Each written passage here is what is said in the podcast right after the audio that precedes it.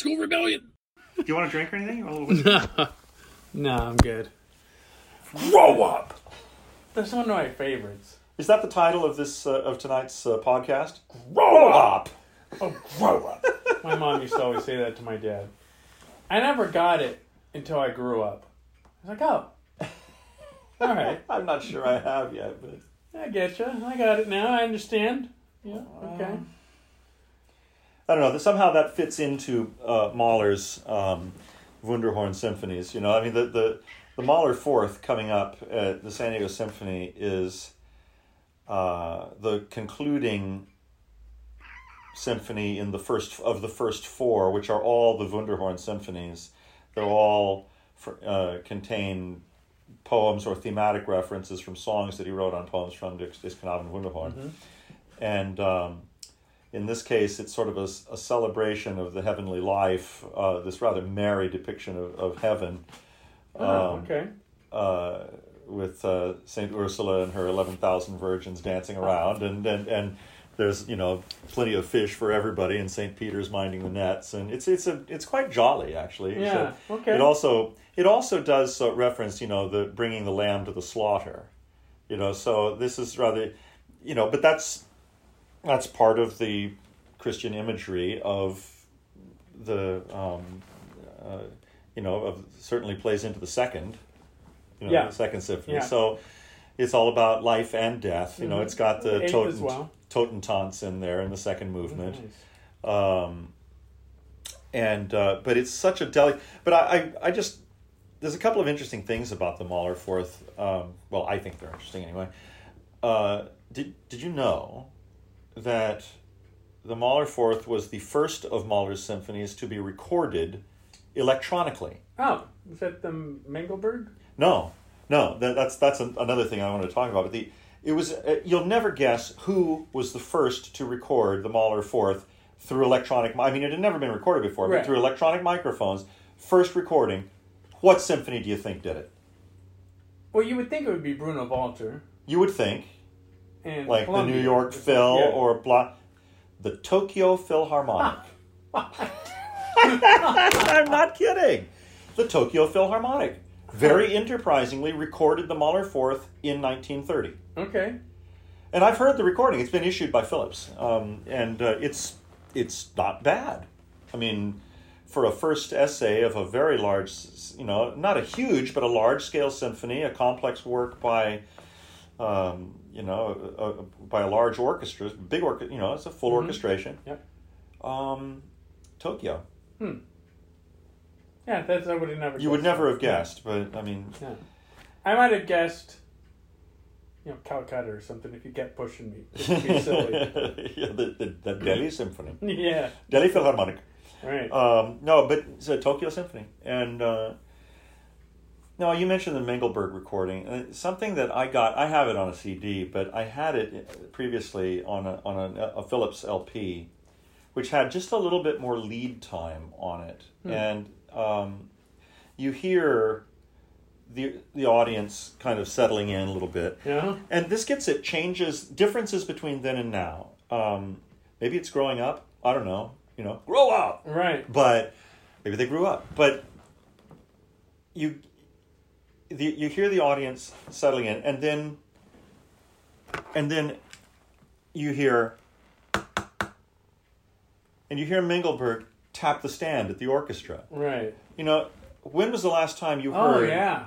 a uh-huh. conductor tap the stand to, to say, you know, it's the equivalent of saying, all right, steady, you know, here we Yeah, go, right. focus up.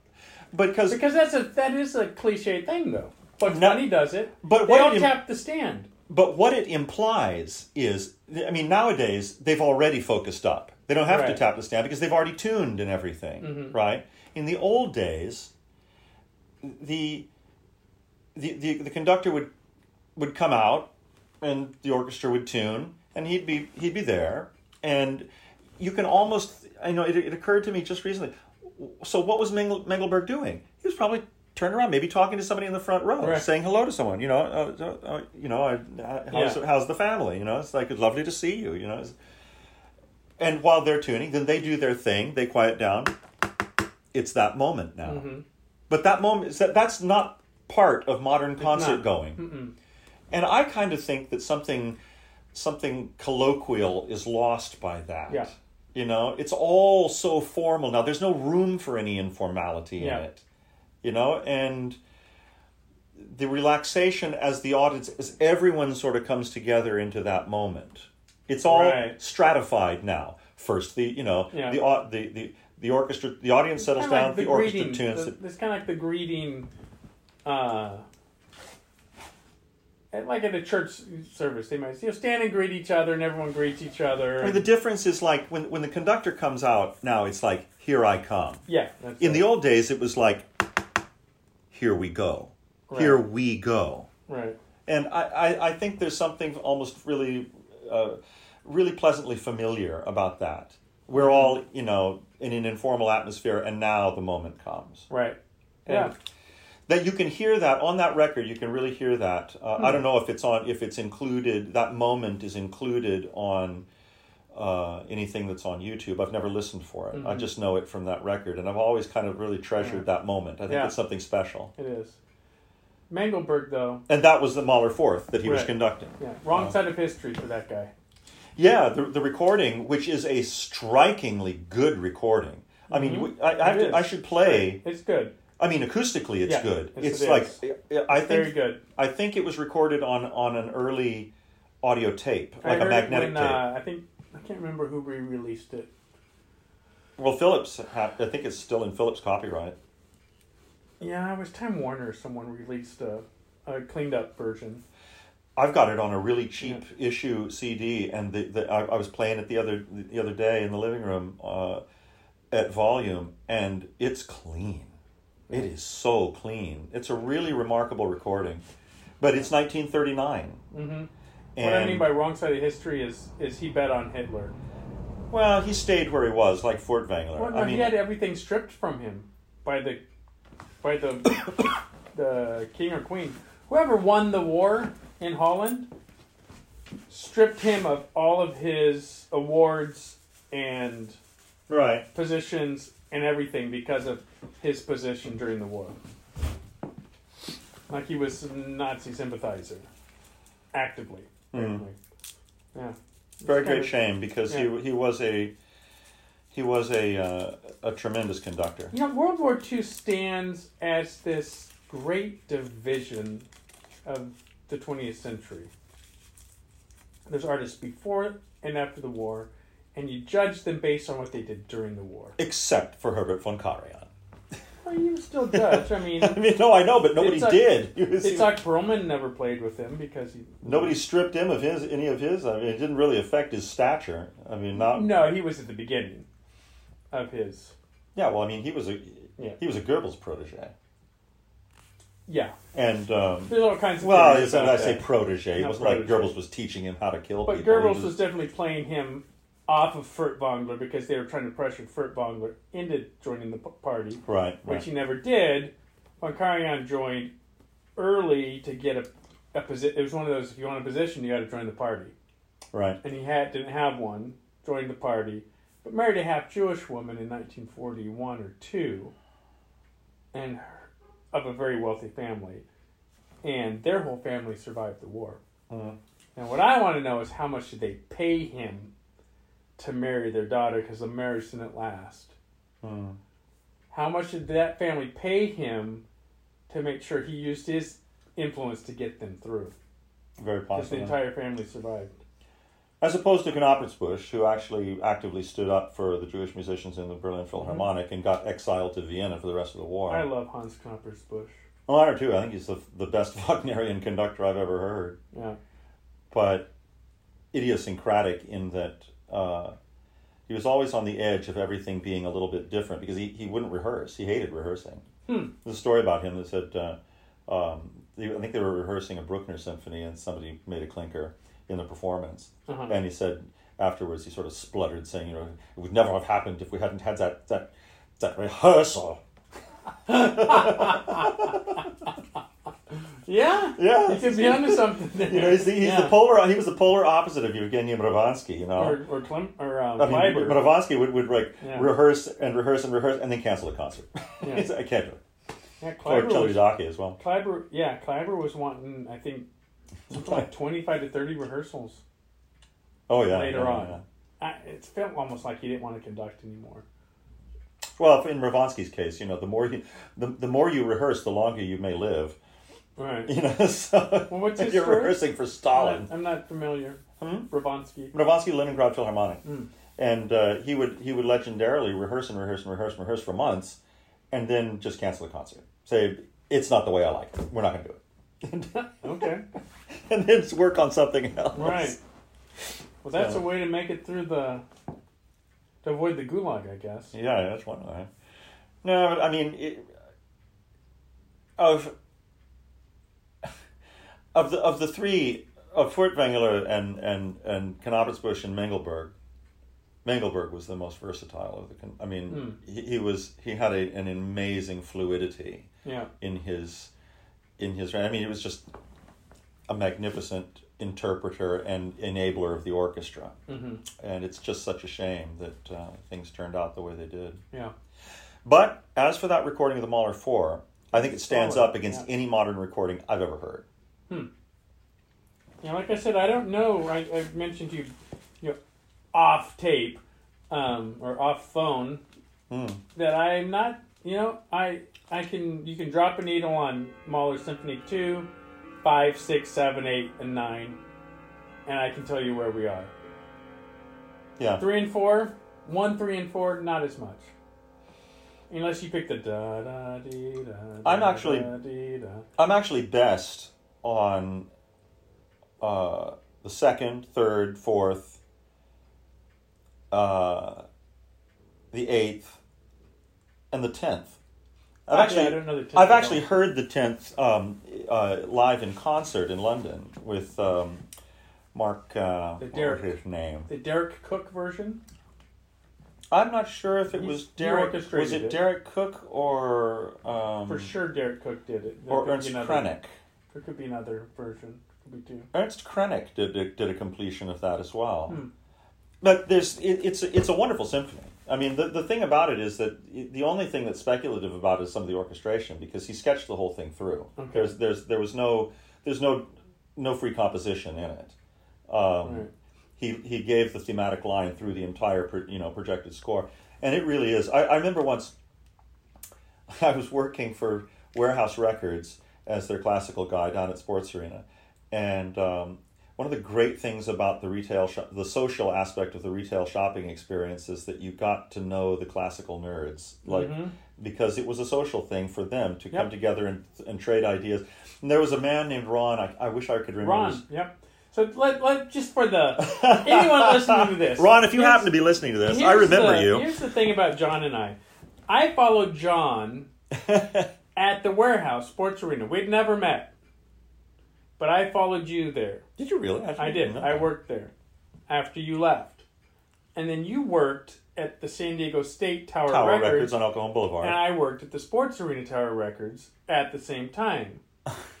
and my first voice teacher was Bob Ferris. so Who was one of your basically, we've been stalking each other our we've entire been lives. yeah we've been Interesting. yeah, Well- dancing around each other's energy.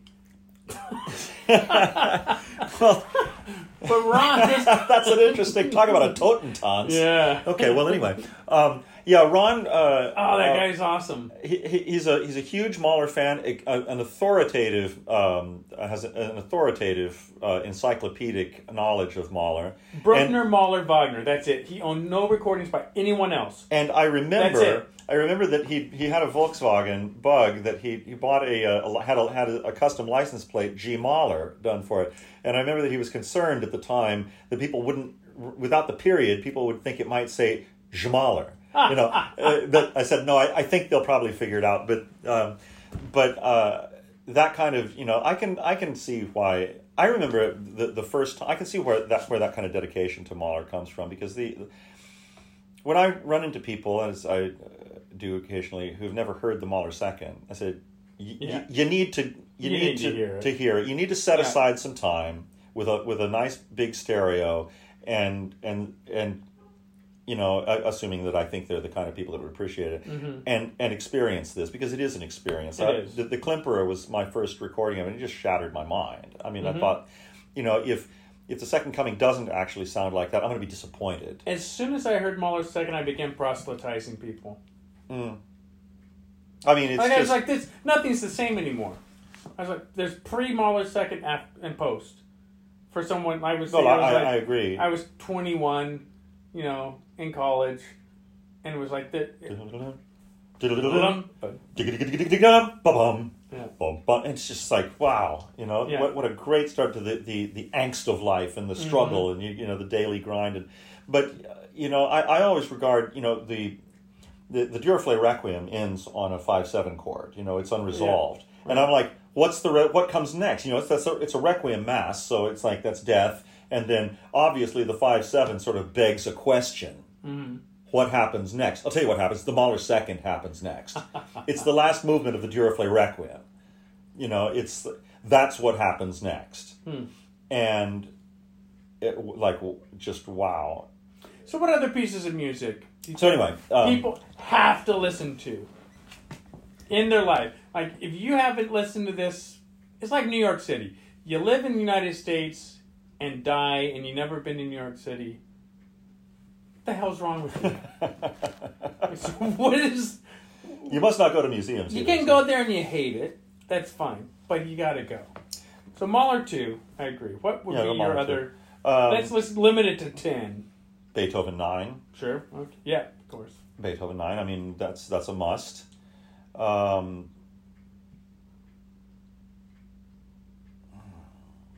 are we including opera in this? We are. It makes it tough. It does. Um, I say Mozart Requiem. Nah, it's mostly a reconstruction. Yeah, Cute piece. I love it. I don't- I don't think much. I mean, it's not. I, I like it, but it's not. It doesn't blow my mind. Um, I don't really care who wrote it either. I mean, it, it, it, may be like mostly by the, the first movement is probably Mozart, and after that, there's some question as to who wrote the rest of it. You know, but it doesn't really matter who wrote the rest of it because it's a good piece. It's solid. Um, Okay, so then what Mozart would you put? Marriage of Figaro, Don Giovanni. Grand, I would probably take Grand Partita Serenade. well or Così fan tutte. I mean. Uh, Eh, I don't like Così. I, I didn't like Così too, uh, Così much either until I was in it. Once I actually inhabited the character of Guglielmo, I had a very different appreciation of the Yeah. mechanics of it. But that's that's bread Of all the baritone probably- roles Mozart wrote, he has I had a hell of a lot of fun Yeah, in has- Guglielmo, um, in in Così. Probably Don Giovanni, I think. yeah, But yeah. I love Don Giovanni. the things you must listen to. Carmen. I think Carmen's wonderful. I think it is like like, and this brings us to the next point in our conversation. In a diatribe, or rather, an explanation in the form of a diatribe as to, or a diatribe in the form of an explanation as to why does Carmen not work? Ah, it doesn't work because this Carmen is it does of- work. well, it does, but it works despite itself. It, what it doesn't do is make any sense because Sure it does. no, it doesn't. These Makes are perfect sense. Don Jose is an idiot. Well, that's he's a the point. jerk. That's no, it's not the point. It's the point is that he's a stock comic character, and Bizet overwrote the part and failed in the operetta version. It was not accepted because he he went outside the parameters. These are comic characters. It's opera comique, and he wrote real tragedy. Mm-hmm. That was not part of the bargain, and the audience went Yeah, right. But the music is so unflaggingly brilliant, and everything fits together. It's such you know complex chromaticisms that all fit together so what I mean, the the ensemble writing is this. the The ensemble pieces are tour de forces mm-hmm. of of choral writing with soloists, and there's absolutely nothing. There's not a bad note in it, yeah. and so Yeah, it is the most from strength. successful failure goes in from opera. strength to strength. Oh, it absolutely does. Yeah. And I mean, it's every every tune is memorable. Mhm. How many operas actually achieve that? Not every many. tune is memorable. Yeah. I know somebody right now who's absolutely just like bored to tears singing this concert version of Madama Butterfly up there. If it weren't for the Act One love duet and Butterfly, the rest of it is like Really? forgettable. Mm, Not to me. No, it is to me. Sharpless is about as uninteresting a character as you can possibly. Well, Sharpless isn't exciting, but Well, who else is there in in, in Butterfly besides the, besides Butterfly and, and Pinkerton? There's no one else. yeah. Sing me a sing me a Goro tune. Sing me Yeah, a no, no. You know you can't. It's not No. every single I can character. sing you a Sharpless tune. every single character. What? Uh, America forever. Well, Yeah. yeah. that's not much, but every character in Carmen has a tune. Has a tune that's memorable. It is remarkable. No, I think Butterfly's absolutely gorgeous, start to finish. Well, it ain't in the same league with Carmen as far as the ten pieces. That I I would say from opera. Well, you could say Aida. Well, No, Aida is is wonderful. I would say Othello before Aida. But I think for pure enjoyment value, if you want a I would still representative opera, Othello. Carmen. Well, okay. Well, we'll put Otello and Carmen in the ten pieces. That Right, but I would also put Lohengrin in there. I love it. I love it too, but I'm not sure that that that's. That's not something that. That's really for that's for the elite.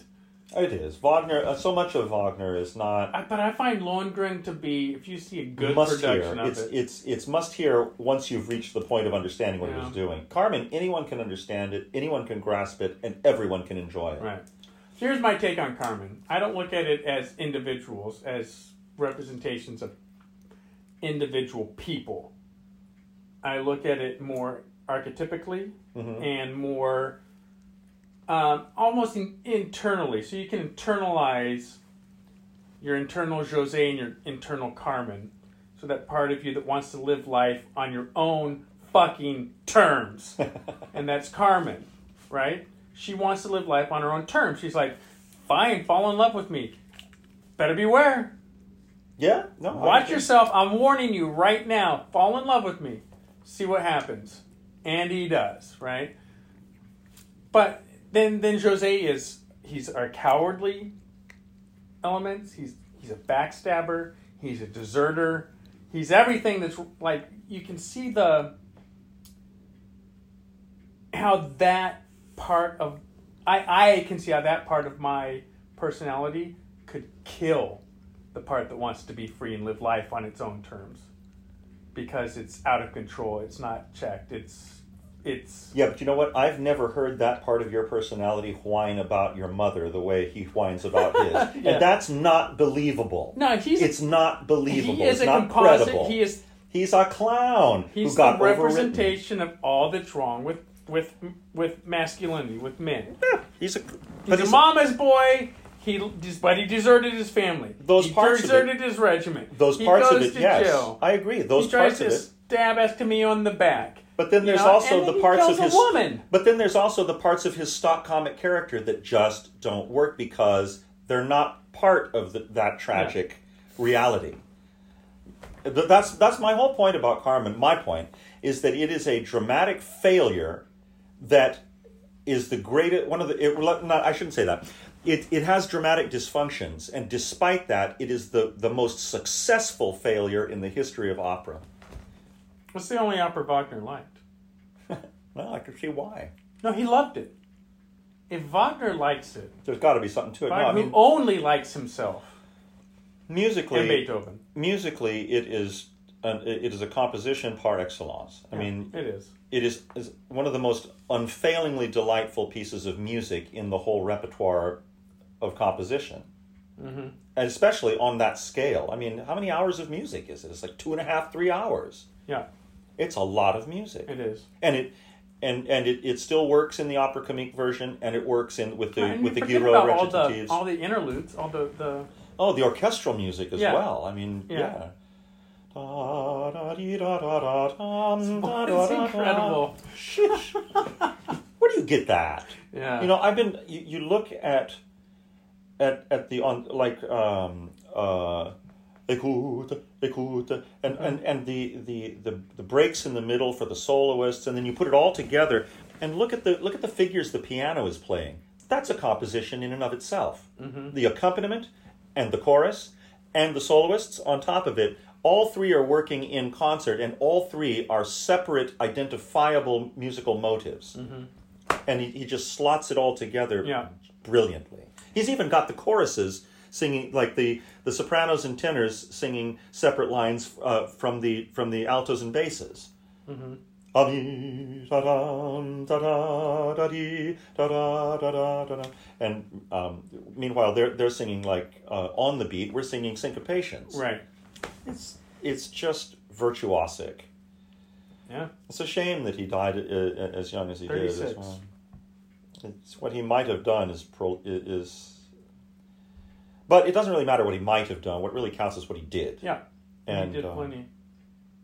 I love Pearl Fishers too. I'll tell you one of I think one of the most engaging pieces that Wagner ever wrote. Have you ever listened to his Symphony in C? Mm-hmm. That's a great piece of music. That's a wonderful piece of music. Yeah. Really underplayed as well.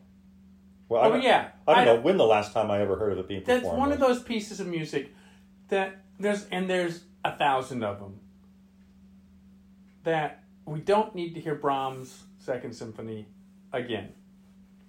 We don't need to hear Beethoven's Seventh again. As much as I love those symphonies, I've heard them two, three, four times. No, we heard it very poorly at the beginning of the season too. That's true. The seventh. I'm actually very Um, curious. Maybe they were all hungover. I still think they were hungover, but after opening night. But Oh, the the San Diego Symphony. I'm very curious to see how they are going to play for Edo de Waart doing Wagner on Friday I mean, night. Mahler. I, I'm doing doing Yeah. Mahler on Friday night because Well, they came back strong under him on the, um, I didn't hear it. I didn't. Yeah, don't, the uh, the the Schumann. The Schumann. The next weekend, he he can. I don't he think I. I don't think I heard that one. Yeah, you did Did I? because you reversed your Oh. your take. Well, Yeah. What was it? It was. uh was it the? It wasn't the piano concerto, was it? Was it the Rhenish Symphony? Yeah, Oh, okay, all right. I think. What the? What- Yeah, well- whatever it was, you did reverse your opinion. You really liked the, the, his second weekend. I, I'm I'm still convinced they were hung over that first weekend. You know, he's So- recorded this several times. Oh, I, I'm a, He's got a complete I'm a Mahler great admirer. edition on RCA. Edo de Waart does. not with the San Diego Symphony. Not with the San Diego So, Symphony. but my, my point is that, that I mean, I'm I've I've been an admirer of Edo de Waart. I think his recording of of the um, uh, of the, uh, the the Respighi uh, Pines and, and Mm. Fountains is uh, are, are stand up with any recording I've ever heard. Okay, I'm going to put P- Fountains of Rome on the list. I would Because I, it's so. It's see. I feel the same way about the Pines.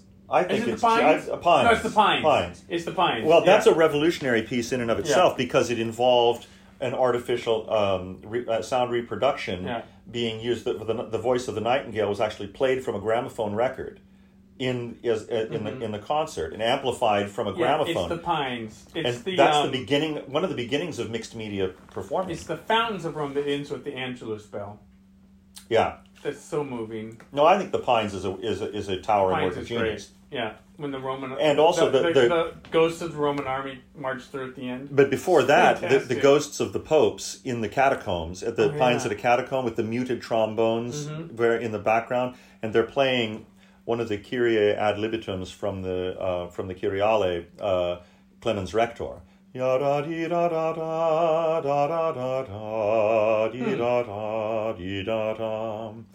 da da da da da da da da dee da da da da. Da da da da dee da da da da da da da da dee da da. And it's that it's a wonderful Kyrie, a very beautiful melody.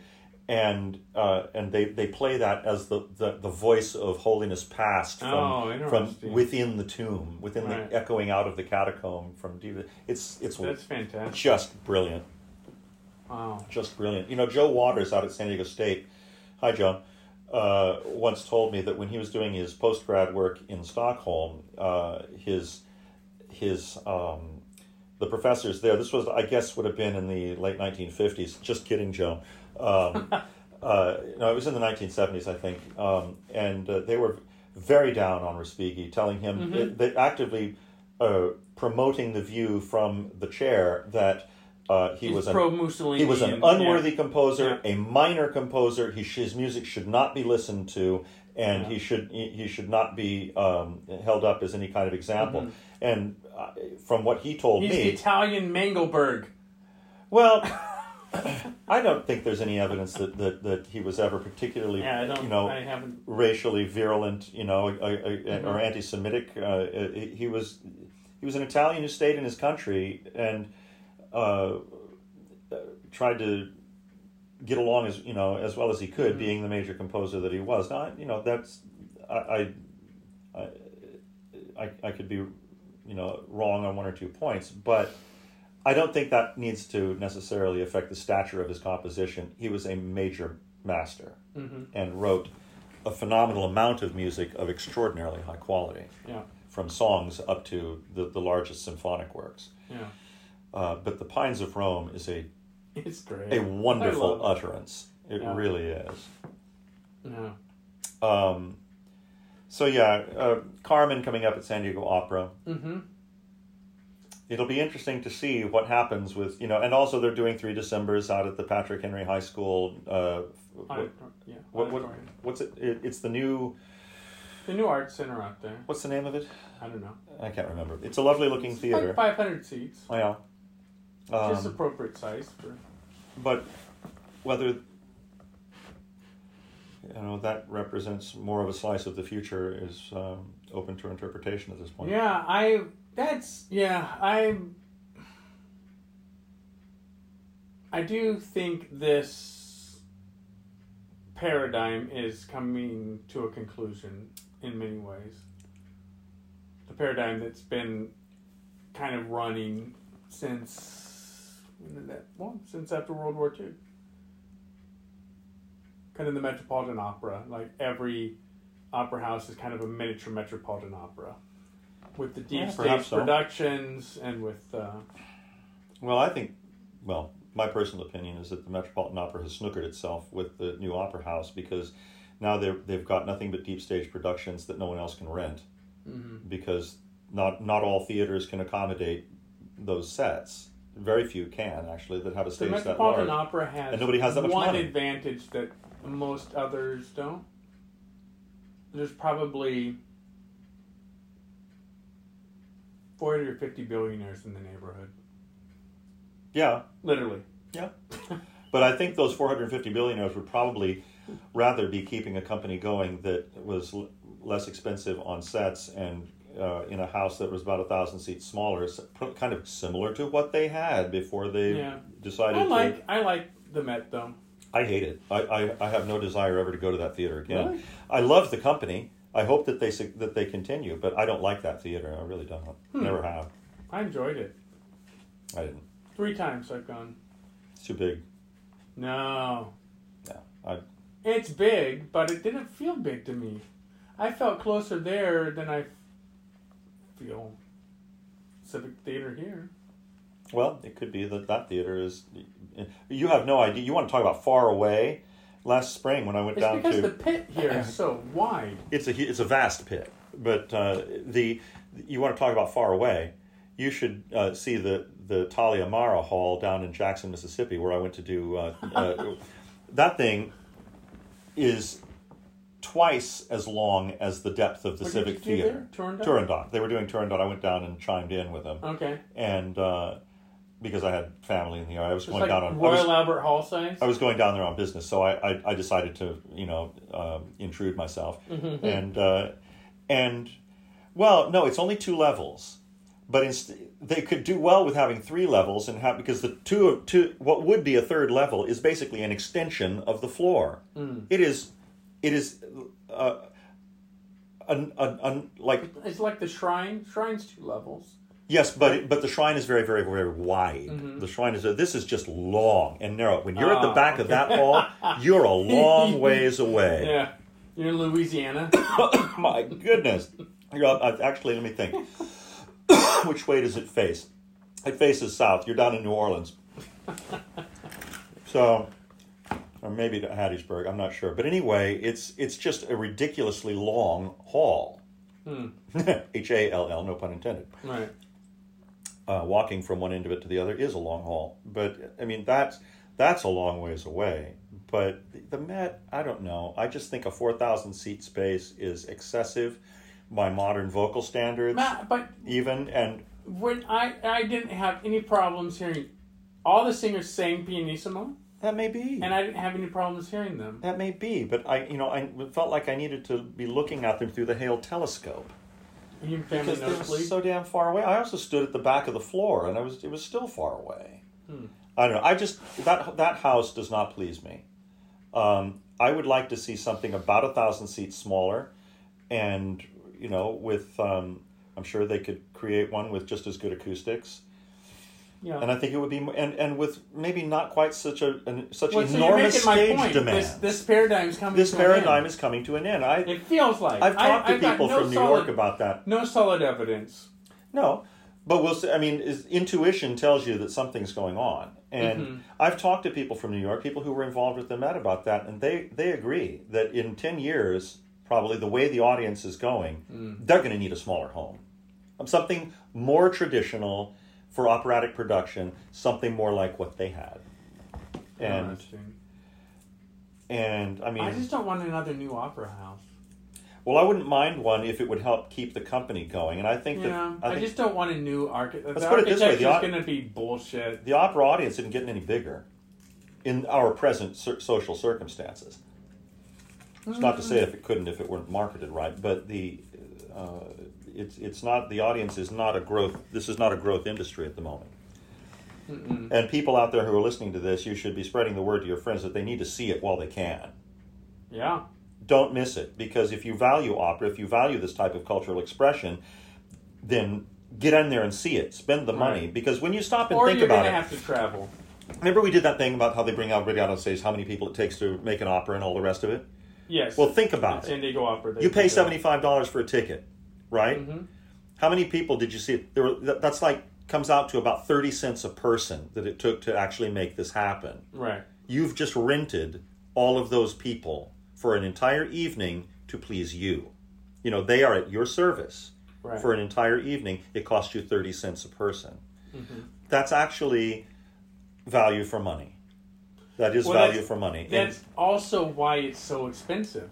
Because you can't. It's There's true. no efficiencies to be had. But on the other hand, if you know it's that expensive and you know that you've got to have the kind of underwriting, but you better damn well get out and find the donors. Find them. Don't take no for an answer. You know, make it their priority. Mm-hmm. Find, shake, kiss babies, shake hands.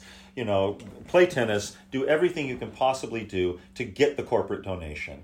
Yeah. They are the well, I think that's what the Met is doing. I know. I'm sure they are. I'm sure they are. That's what Tito Capobianco used to do. That's how we got up to eight operas a season. He was glad handing for all he was worth. Mm-hmm. Yeah. And I'm not saying that David Bennett isn't, but uh, you know, we we Well, need yeah. we need Qualcomm donations. You know, if they can do it for the symphony, they can do it for us. Yeah. And- well, that wasn't Qualcomm. Well, Irwin Jacobs. Yeah. So. Uh, that's and I, you know I'm, I'm deliberately throwing a suggestion out there, Mr. Jacobs. So I mean, I don't think he likes opera. well, opera likes you. Right. You know? And society likes you, and uh, the, the our culture needs all the bolstering it can get at this point. Yeah. That's what the classical rebellion is all about. This is what I. You, you saying this has got me thinking about this I whole push to, to. We need a new opera audience. We need a younger audience. We need a younger audience. We need a younger audience. No, you don't. You need more money. That's not what opera always needs. I mean, let's No. not, let's not, don't forget You need more money. And guess who doesn't have money? young people, The younger audience. right? No, the, the, the let's not forget that the Metropolitan Opera itself failed twice Mm. in the 1880s and 90s before the present company stuck. Right. right? It, it, it went out of business twice and got taken over. So um, it, it does happen. And but that doesn't necessarily mean you know that, that things don't get reborn and that new new mm-hmm. enterprises don't take their place. Right. But was also before unions. that's true. But I mean, I the the this doesn't necessarily the, the union situation in San Diego Opera. Let's put it for the Well, put it this way for the future If could be not- malleable. If you're not a union house, you don't get union singers, which includes principal singers. So you're gonna have to find non-union principal singers. Yeah, but you know what you're going to get? You're going to get people who want to work. Sure. You know, if you want to work in it and the job is there, you're going to have to find a way to take But you it. got to. But those people have to be good enough to present the art form in a, a entertaining manner. This is true. A night of opera, when someone can't actually sing the role, is what that is entertaining. I love it fall apart. I perli negri. Yes. Uh, per- perli neri. I yeah. will drink gallons of Schadenfreude. Well, it's all part of life's rich pageant, isn't it? Um, but you know, this is what I was noticed. I I don't think. Did you go to Rigoletto?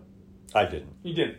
So, in my opinion, every time Stephen Powell was on stage, Stephen has been doing it for twenty years at least now. Every time he was on stage, opera happened.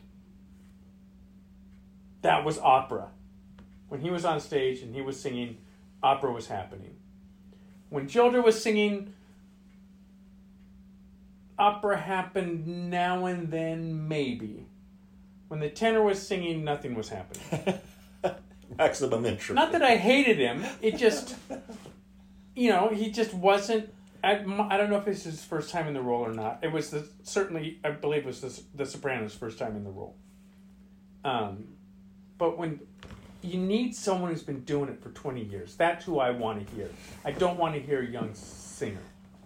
I want to hear opera. And when opera happens, it's when someone's been doing it for 25 years. Well, what you that's what I want. what you are saying takes us back to the very beginning of opera in San Diego. In 1924, uh, a guy, the guy who's Buren Schryock, who started the first incarnation of the San Diego Symphony in 1914, had moved on uh, from the, the the symphony went out of business after World War in the depression that followed World War One Mm. and uh, he went he was a composer as well he was working on other stuff and in, in the early 20s he started the first incarnation of san diego opera. And the way he did it was he went up to san francisco uh, where giuseppe de luca was doing rigoletto at san francisco opera with a bunch of met people. And somehow or another he contracted with DeLuca and those Met supporting artists to come down to San Diego and do a performance in a performance in San Diego with a local chorus and a local orchestra and do it. And he got somehow got the money. And I've, I've yet to discover all of the ins and outs of this because apparently it really it really cheesed off some Los Angeles people. Um, and caused a great big fracas with some of the agents from up there and stuff that were that felt bypassed and, and, and that this guy was operating outside. Well, anyway, he made it happen, and after after the opera, and apparently it was very successful, um, as it would be if Giuseppe De Luca, who's been doing it for twenty five years, like you said, was Right. was opera happened in San Diego, and the next day they talked to him, and he said um, before he left town, and he said, "There's no doubt of it." He said. Um, San Diego can have opera if they want to pay for it. Right. Yeah. And there you are. Yeah. He said, in other words, you got to get your get your act together and get the financing to make this happen mm-hmm. if you want it to happen like this. Yeah. And they then went off to an all local production of Traviata in December of that year. And they were scheduled to do Otello in the spring. And in my reading in the in the newspaper room never actually got me that far. So I don't. But but uh, Traviata did not happen. Oh. For it was delayed, and then when it did happen, it was on it, the tenor failed because tenor. the tenor failed. Yes. he failed. I And- have yet to hear. I've been in or to three different Traviatas. So obviously, the two Traviatas I was in, I heard every single performance. And then the one I went to, the tenor just fell apart. I mean, there was no, there was no hiding the fact that he fell apart. I mean, it, Yeah, it, yeah. it was bad. And uh it never I've never heard a live satisfactory performance of that role. I heard it at the Met. I heard it in Covent Garden. I was in it here at San Diego Opera. Mhm. Oh, you were in the And one then I was I in- talking about. we were in that other one as well, and um, Oh, that tenor was spectacular. one of the very best. He'd been doing it for twenty five years. Yes, Um, twenty. but um, and I, I have I. rec- It was me. the the performances that I I have um, have heard of it were.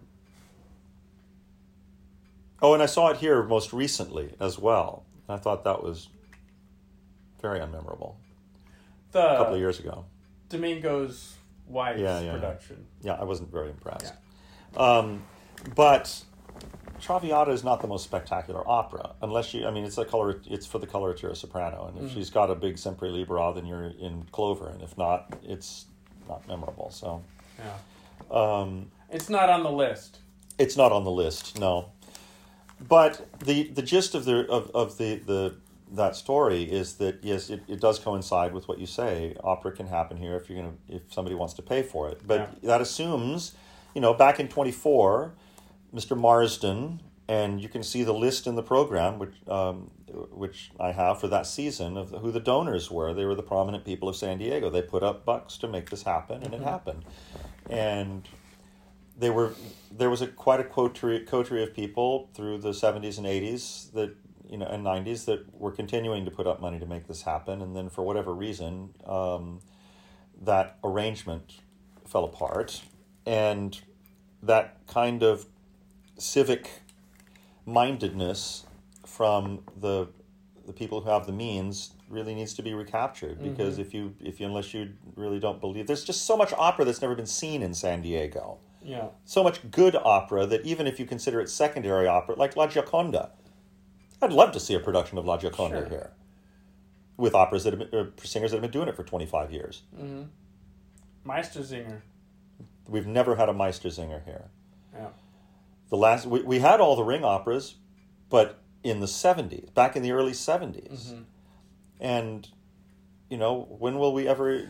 part of it is this, the Civic Theater. It's not a great experience to go see anything at the Civic Theater. It is It's vast. ugly. The interior of that theater is atrocious. It's run down. There's, I mean, it needs to be repainted. Well, There's they took paint all- chips They took off all the wall. They took all of its decoration out of Well, it. It used to have it used to have copper decorations Yeah. all around the stage, Yeah. and then they took them out. I guess maybe when copper got valuable, but it was sold it off. But I mean, if you you can actually see you can actually see the um, the the. The, the plastered over holes in the wall where the attachments were, and it looks like somebody took a 50 caliber machine gun, you know, and Yeah. and or, and went or a French 75 and went boom, boom, boom all around the proscenium. yeah. But having said that, I, I do think I've, I've been in a lot worse theaters for acoustics. Um, I'm, so I'm talking about the experience of going there, the whole total opera package. Well, the city outgrew it. No, It's it- never going to happen in that theater. no, it's not. But That's part of what I like about the Met. You feel like you are somewhere. The, yeah, but I felt like I was some, yeah, but I felt like I was someplace I didn't want to be. The, the Sputnik chandeliers go up. The golden roof is fantastic. The Golden Roof is hardly Marc Chagall's murals in the in the the Palais Garnier in Well, Paris. no, it's a 20th century building, Yeah. but it's it still gives you a sense of occasion. I'll grant you that. Yeah, thank you. I love it. Those Sputnik chandeliers. They oh, they're oh, going jeez. up. That's the tap tap tap. That's the tap tap tap. All right. Well, that brings us back Does where we belong. full circle? I think it brings us pretty much full circle. Pretty rambling. There wasn't really a clear topic here, but oh, Well, we know we covered we covered Mahler and Mengelberg. we still have We covered six or seven things to put on the list. Well, we'll get to those in due course. okay. I need more time to think about it. Do I or don't I put Havergal Brian's Gothic Symphony? Well, so who are list? we talking no, to? I'll tell you. No, This on, is on people the, who've never heard any classical music. The ten pieces they need to hear. Ten pieces every person needs to hear before they die. Because we could do that. we could do that probably. That could be. Those are very popular. little Mahler videos, two, too. Beethoven nine. Ten pieces of music you need to hear before you die. I think that's actually a better way of putting it. 10 pieces you need to hear. Not them necessarily the 10 best pieces, Right. but 10 pieces you need to hear. You Yeah. would benefit from, from hearing that. Mhm. Okay, we'll do that. All right. I'll, I'll make my I'll get my list together. All right, we'll see, and we'll see how We covered Carmen. we share. We covered sa- the projections of San Diego Opera's future. Well, we've begun to touch on those projections, Kind of talked about Mahler's fourth, but not really. and we, we, talk, we discussed the fourth. But anyway, I, I wanted to talk about Knoxville summer, summer of 1915. You need to read that before this weekend. all right. I'll, I'll send it to I'm you. not the I'll hugest find it. Samuel Barber fan, but Well, no, it's, you need to read the the short story. And I love it so much.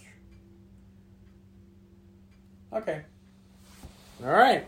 right. Well, that's We just did we're, the hand we're- signal. We're making the hand signal right go. now. There we go. All right. Classical rebellion.